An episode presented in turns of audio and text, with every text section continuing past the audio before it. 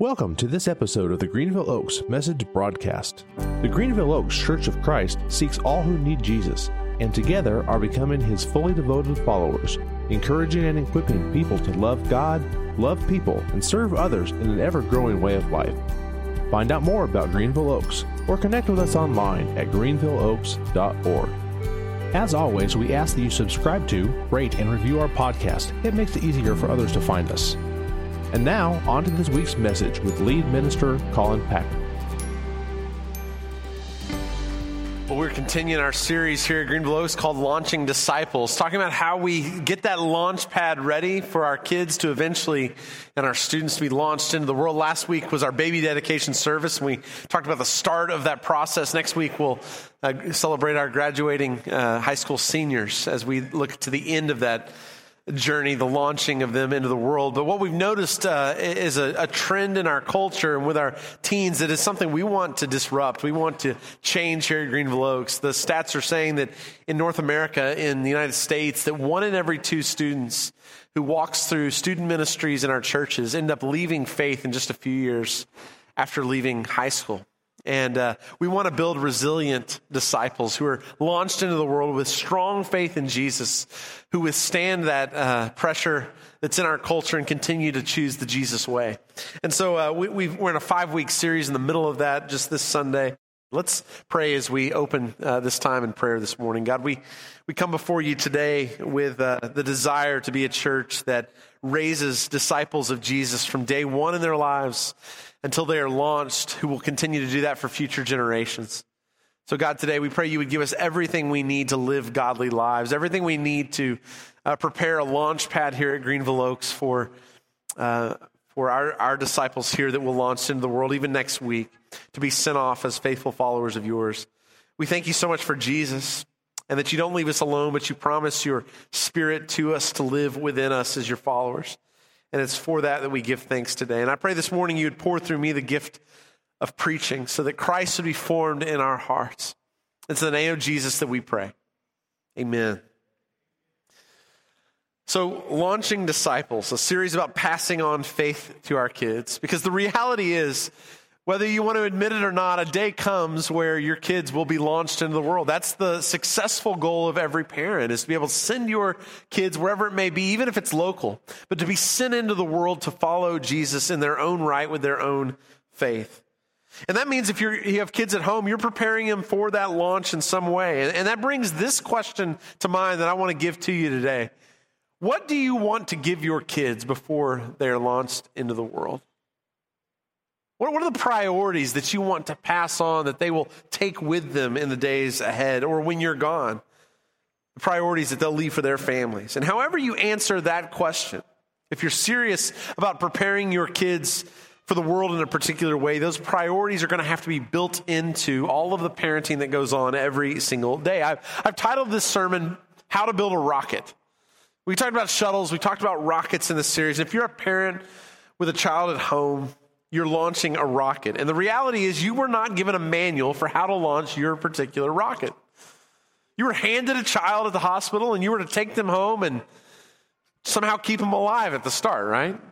And once you get a hang for how to at least keep them alive, then there's the challenge of other kids that enter in with their influence. There's the challenge of getting them educated and prepared to stand on their own. There's all these challenges that come stage by stage in this process. And so a rocket is not built in a day. It's built stage by stage, phase by phase, and our kids are built in a similar way.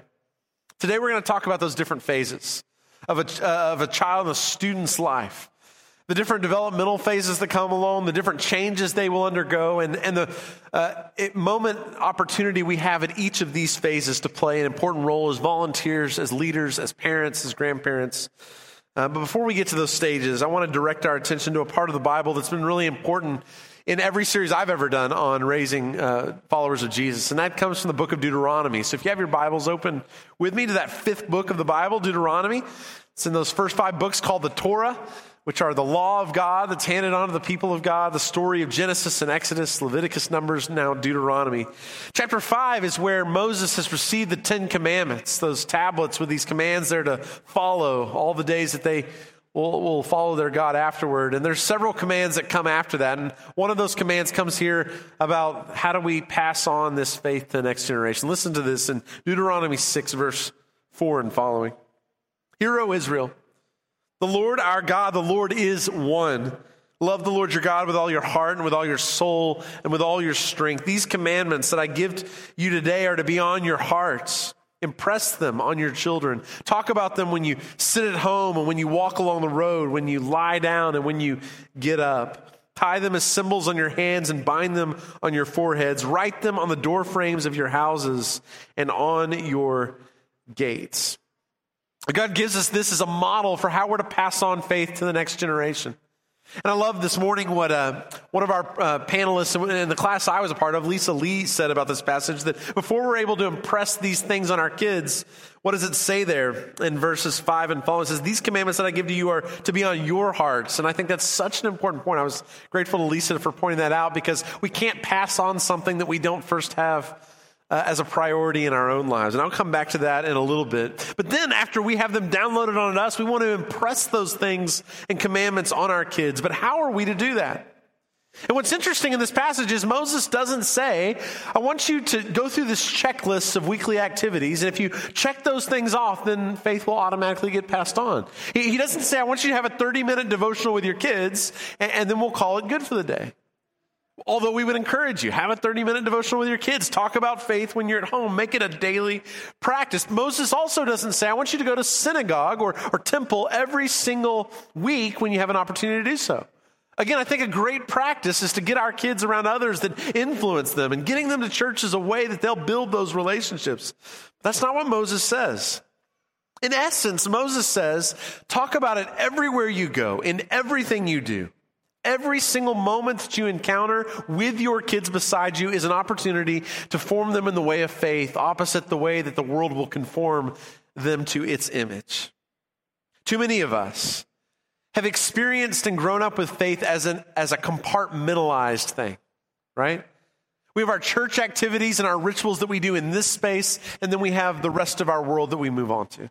Or we have our church friends and we have the rest of our friends. And, and we're almost two different people in those different spaces. But that's not what Moses says. Moses says every single moment, when you lie down, when you get up, when you walk along the road, every single moment of your life with your kids, with your grandkids, is an opportunity to impress on them the commands of God. It's a false divide to think that we have a spiritual and a secular realm where we act in different ways. Now, your job as a parent is is to make faith impact every action, every decision and situation that you encounter, and to teach your children to do the same. Because here's the reality you're teaching your child when you mean to, and even when you don't mean to. And that's a hard sentence to read, right? Because we want to think, well, it's our intentional times that make the biggest difference. But your kids find out and know what's the priority in your life because you're always teaching your kids. It's just that sometimes you're using words. And every word you do uh, use around them shapes them to see the world in certain ways. Your kids have picked up a world of beliefs by the way that you live and engage your life, by the priorities you've set out. They know what you really believe, and no amount of bringing them to church to have others download faith into them can overcome what happens in the home in the intentional ways that you're raising them up or unintentional. So, what Moses says is be aware of that. Be intentional about everything you do and how it changes your kids, how it shapes them to see who God the Father is. The other authority figures in their life will shape them to see who God is. If, if you really want to launch your kids well into the world, you'll need to work faith into every nook and cranny of your life. Talk about the story of God and his commands when you're at the dinner table, which is one of the most important priorities we can set out for our kids. When you see a homeless person on the side of the road, don't ignore that man or woman. Stock your car with plastic bags filled with bottled water, granola bars, and a bus pass. Show your kids that we see people, we don't ignore them. When you're watching TV and movies and something objectionable comes on, and you're thinking, what is it that my kids are watching anyway? Eh, that pause button can be an incredible thing that previous generations didn't have to just stop and say, you know, there's things we believe about the world, and you're going to get messages all the time that are different. Let's talk about the very thing that was on there. Those are opportunities, not just things to hide them from. And even the colorful language that you may hear at a sporting event. Don't try to act like your kids are deaf. They hear all that. And hopefully, uh, you have a chance to be able to counteract those things and say, this is why we talk differently. This is why we choose not to berate the referees. Now, the only way you can do that is if you're not the one yelling at the referees, right? But you're able to point out and say, we see things differently. Everyone's created in the image of God. Memorize scripture with your kids. Impress the words of scripture. It says there, tie them on their foreheads. Bind those commands on uh, the, the doorways, the frames of your house. Find ways around your house to even put important messages that you want them to walk away with. They'll see those things. Your kids learn to engage the world through your model. They learn to ignore by what you ignore. They learn to be addicted to their screens to the way that you model being addicted to your screens. They learn to care about what you choose to care about. As I told you earlier, I call this message How to Build a Rocket. Because rocket ships aren't built in one day, they're built phase by phase by a series of people that have a hand in it. And the same is true with your children. Your children develop over time. And Samantha, our children's minister, and Wes, our student minister, and the rest of our leaders that volunteer and play important roles in those ministries, they, they develop a, spend a lot of time going to conferences and trying to learn in their own personal lives the latest research and learning what developmentally is best for our kids in different stages. And they, with intention, try to set out our curriculum and, and all the activities and lessons that fit the phase of development your child is in. So, for the next few minutes, I want to talk about the different phases of a child's life. And these phases could be broken down a lot more into sub phases, but I want to talk about four main phases that every child walks through the preschool phase, the elementary phase, the middle school phase, and the high school phase. And when I say the term phase, here's what I mean by that. Here's how I define that. A phase is a time frame in a, chi- in a kid's life when we can leverage distinctive opportunities to influence their future and their faith. Sometimes we'll talk about a phase as when we talk about our kids as well, it's just a phase, right? This is going to move on. And the way we want you to think about it as people who are trying to develop faith in your kids is we don't just talk about phases as well, at least this is going to move on to a new phase, which we feel at times. But every phase is an important opportunity to engage faith at that level. So it's just a phase, so don't miss this phase. Don't be present in this phase with all its craziness and with all of its joy and with all the blessing that's there. Because if you miss out on this phase, you miss out on an opportunity to pour faith into them at that time. Uh, to make the greatest difference in a child's life, it's important to understand those phases. And so I want to start by talking about how preschool is the place where we lay a foundation to help our kids understand that God is a God who loves them, who cares for them, has created them in his image that God is there for them no matter what. In the elementary phase, we have an opportunity to inspire kids with Bible stories, to help them understand the story of God, the commandments of God. They're thinking in very concrete terms in those early years, and so we have a chance to pass on those stories of faith that they'll be able to look at uh, in, at different levels later on in their journey. In the middle school phase, we help kids take ownership over their faith. They're moving from concrete to abstract principles, and this is the time where they're going to ask questions and they're going to decide, am I going to own this faith, or is this just going to be a cultural thing my parents passed on or I'll dismiss along the way. And in the high school phase, we get to challenge our teenagers to live out their faith in ways that change the world around them, that change who they are. Every phase is unique and every phase matters. And kids are going through so much change. You think about all the different changes that happen. We're talking physical changes and mental changes and cultural changes they're dealing with, relational, emotional, and moral changes all around them and inside of them. Just take one of those changes for a moment. Think physically about your kid and all the things that happen over 18 years, right? They're born, and it's amazing every time I see a baby in a hospital room how small they seem, right? Because our kids grow up and we forget how small they once were, how, how small those fingers and those toes really are. They start off so small and they're put into your hands to grow up, but eventually they move into their you know, and, and, they grow hair and teeth in that first year, and they, they go from tummy time to crawling around to some of them walking by the end of the first year. And then your elementary age kids seem to grow a foot a week at some points, right? You're feeding them and you can't stop feeding them. Just wait until the teenage years come, right? But, but then comes those middle school years, and um, you got to start buying deodorant if you haven't already, right? Because there's different changes that start happening. We're having to teach those principles in our home in a starting way. If you've ever been on a middle school retreat, Axe body spray is the bane of the youth minister's existence in those years. It covers up things that need to be covered up. But and then by the high school years, it's amazing because you know that baby that once had these little hands, are, he's he's growing a beard, right, and trying to figure out life.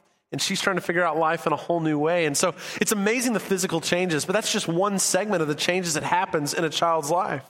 Mentally, things are changing. Right, an elementary or preschool students is finally starting to maybe learn words and and put full sentences together. And then an elementary student's learning to pick up on sarcasm and starting to use it, usually improperly at first. It takes some work.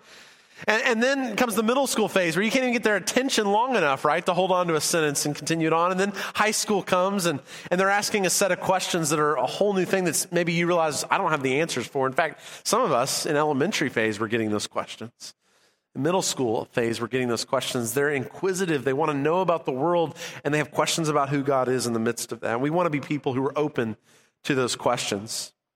But to think about how they think, there's, as I think about these phases preschool, elementary, middle school, and high school I, I would describe their thinking in this way the orange uh, theory that we kind of use here of blending home and, and, and, the work of church together as this kind of double influence that helps shapes them. Talks about four phases, those, those four phases. And they think about the world in very different ways. A, a, preschooler tends to think of the world like an artist does. Artists experience the world through activities that stimulate their five senses. Preschoolers blend reality and imagination through, and they learn through repetition. A baby's brain has more neurons uh, than at any other time in their life, and those neurons are forming two million synapses every second. Preschoolers learn experientially through their senses. They, like artists, they want to make and shape things with their hands, very experiential. Elementary kids think like scientists. They get the concrete world. They want to see concrete evidence that they can test repeatedly. Elementary age kids discover how things work through repetition and clear application. They're concrete thinkers in the stage. So it's hard to think about con, uh, or abstract concepts like love and exactly who God is, right? We have these clear pictures we try to give them in stories, but they're trying to figure things out. And they learn best when they can observe things connected to their present environment. The more that a new concept can be connected to their everyday experience, the better. Then they get in the middle school age where they would think like engineers, right? Moving from that concrete phase to more of an abstract way of thinking. They can connect concepts to work together. They personalize these abstract concepts by connecting ideas this is a big change. It's where often faith is going to either be connected and passed on, where they're going to make decisions that they'll hold on to for a lifetime, or they're going to start to develop questions. And we've got to wade into the doubt in the midst of faith as well. That's hard as a parent when what we long for and try to drive them toward are decisions of faith, but they've got to own it themselves. And the process only gets more complex as they move to high schoolers and start to think like philosophers. Philosophers seek to understand what cannot be seen, what cannot be understood. High schoolers want to develop meaning and they learn best by processing those ideas out loud. I can't tell you how many nights I was just running over ideas as a high schooler. I'm sure my parents got tired of it, but I appreciate their willingness to be patient, to listen to those crazy ideas that I was coming up with because it was through open debate and multiple perspectives and applied reasoning that we begin to understand the analytical side of our minds that grow. I could go on and on, and many of you know much more than I do about these developmental phases. If you do, please be plugging into our student and children's ministry because they want people who are, competent, who understand the background of these things, or, or that can be taught as well. But each of these phases also has a key question or a key set of questions that they're walking through. And they also come, these phases, with distinct opportunities to pass faith on. So I want to pass through this a little bit. I want to tell a story in each of these phases about people who had an influence in my life. One of the key questions that preschoolers ask are Am I questions? Am I safe? Right? The important early years of appropriate touch and parents trying to surround them is trying to remind them, You're safe. You're, you're in my embrace. You'll be okay. Am I able? Right? They, they start to grow and test things out and try their new abilities. Am I able to walk? Am I able to move through life okay? Am I okay? And the key response as volunteers and as parents and grandparents that we can give to kids in this phase as they're asking those am I questions is to embrace their physical needs. Make sure that they have everything that they need. Make sure they have enough love around them. Make sure, uh, as, as hard it is to keep giving that touch when they want more and more, that embrace is so important in these years. And then we move into the element. Uh, well, before we do that, I, I want to talk about who was most impactful for me. And, and for some of you, it'd be the same. My mom and my dad were the two most influential people. There's little Colin right there, so studious as he was with the library behind him. And uh, it was my mom and my dad at that phase that made the biggest impact on my life because they took me to church. Dad was a preacher, and, and we learned by mimicking things. And so you learn along the way where dad preaches, and then you get up and you start trying to preach as well.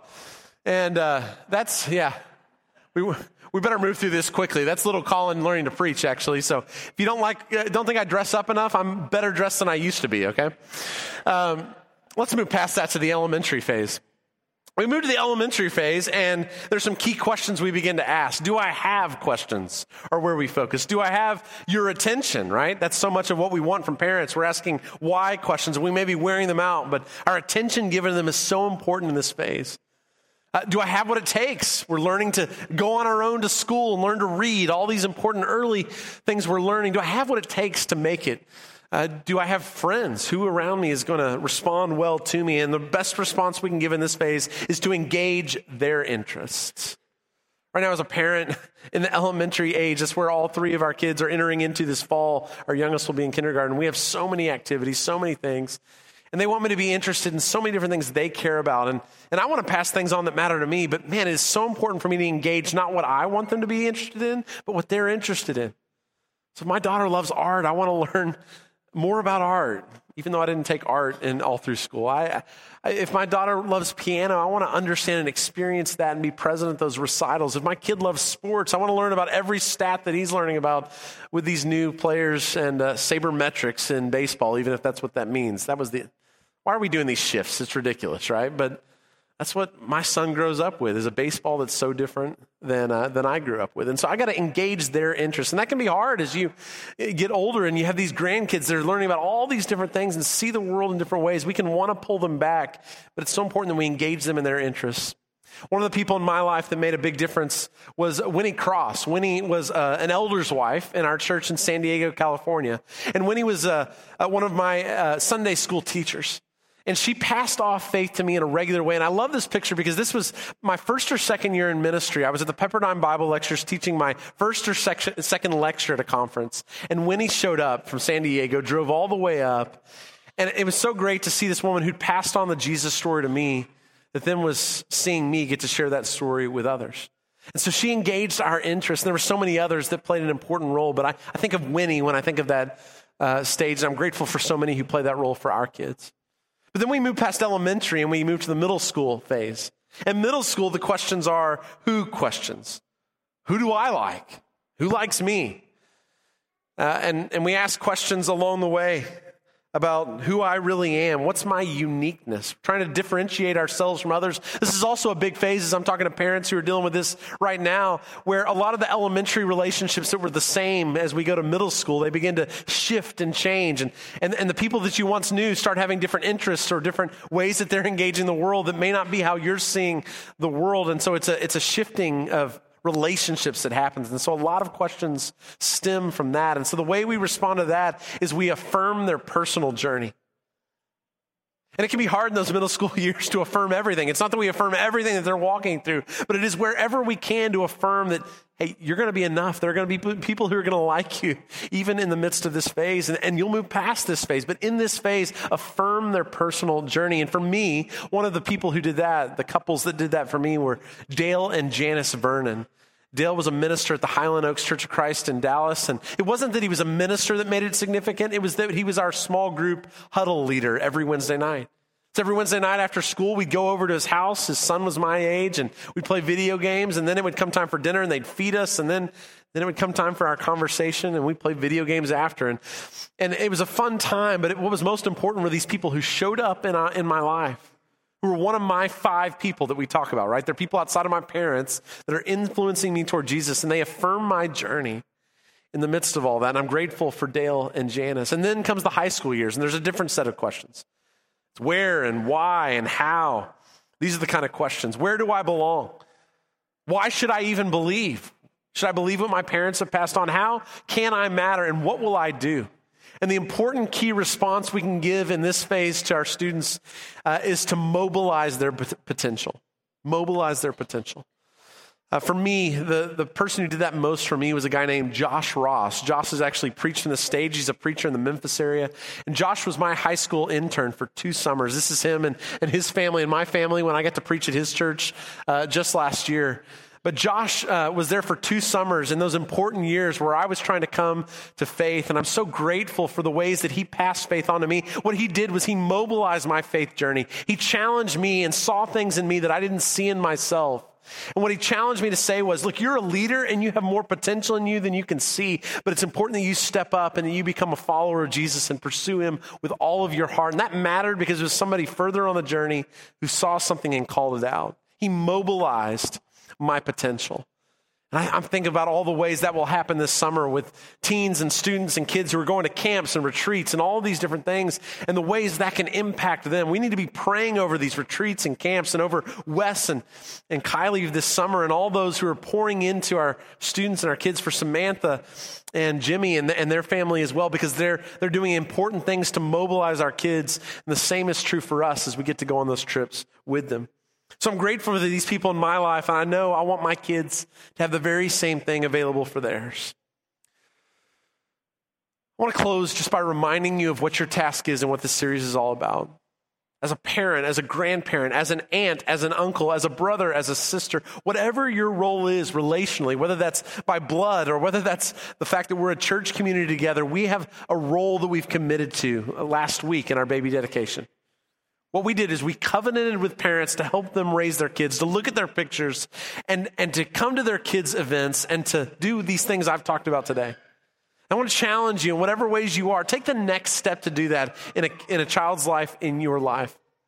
Take a step if you're a teacher, administrator in your school, and serving in some role to pick out one or two that you're going to going to speak life into, going to help mobilize them for their potential because it can make all the difference in the world. I want us to do this as a church. And the hard thing is, we think we get it, right? We get to phase one and we learn how to parent our first kid, and we think, well, now we're finally getting it. And then phase two comes, and phase three comes. And then we think we've got all the phases. And then another kid comes along, and we realize, wait, they're completely different and need something completely different to be launched into the world well. It's like this parenting journey, this walking with kids journey is an always a challenge to always expand and grow and move. And we're all in this together, building our rockets, building our kids. And we can't do it alone. It always works best when we do this together. And that's what we're doing here at Greenville Oaks. We're launching rockets, we're launching disciples with God's help and with the help of one another. So I want to close this morning in prayer, praying over these disciples that we're planning to launch. And next week we'll come back together and we'll get to celebrate the launch of uh, our high school seniors as they're about to enter into the world. But thank you for the ways that you do engage, the ways you do help mobilize and assist and embrace uh, all of these kids. It's vital. And I'm grateful to be a part of a church where that happens so often. Let's pray as we close this morning. God, we, we give thanks for uh, these disciples you've handed to us these phases that you've given to us that some of us were ready to move on from. But God, there's going to be a day where we long for that last phase, where we wish we could go back to pour more in. And yet, the present moment is where you call us. With all the mistakes we've made and with all the, the, the, the, important, great conversations we've had, God, we can't do this on our own. And we need a community. And we beg for your Holy Spirit to be involved in their lives to shore up what we can't possibly do perfectly on our own. God, we, we, we make mistakes all the time. And yet, there were parents of ours that made mistakes and who tried to pass on faith or who tried to get us places and care for us and help us launch into the world. We give thanks for that even in the midst of their failure. So, God, we fail forward. We continue to fall forward, asking for you to pick up on the things that we do poorly, God, and to continue to multiply and, and bring growth in those seeds that we do scatter well. Help us to, first of all, be people who have your commandments on our hearts so that we can impress those same commandments on our children. God, I pray for each child in this church as we're praying as a church community over each one over these five weeks. I pray that you would walk with each one this week as, as testing happens, God, and as these big moments. And pray you would just allay any fears or anxieties they have and be with the teachers and administrators who I know are walking with them in this week as well. And uh, for the college students who are finishing up finals and who are coming back home, for all of those, God, that are part of this community, Pray that we can help launch disciples well. We pray this in the name of Jesus. And all who's, who agreed said, Amen. Thank you for listening to this message from the Greenville Oaks Message Broadcast. We hope this message helps you in your walk to find real significance in Jesus. We invite you to subscribe to this podcast on iTunes, Google Play, Spotify, or Stitcher, wherever you get your podcast. Discover more about the Greenville Oaks Church online at greenvilleoaks.org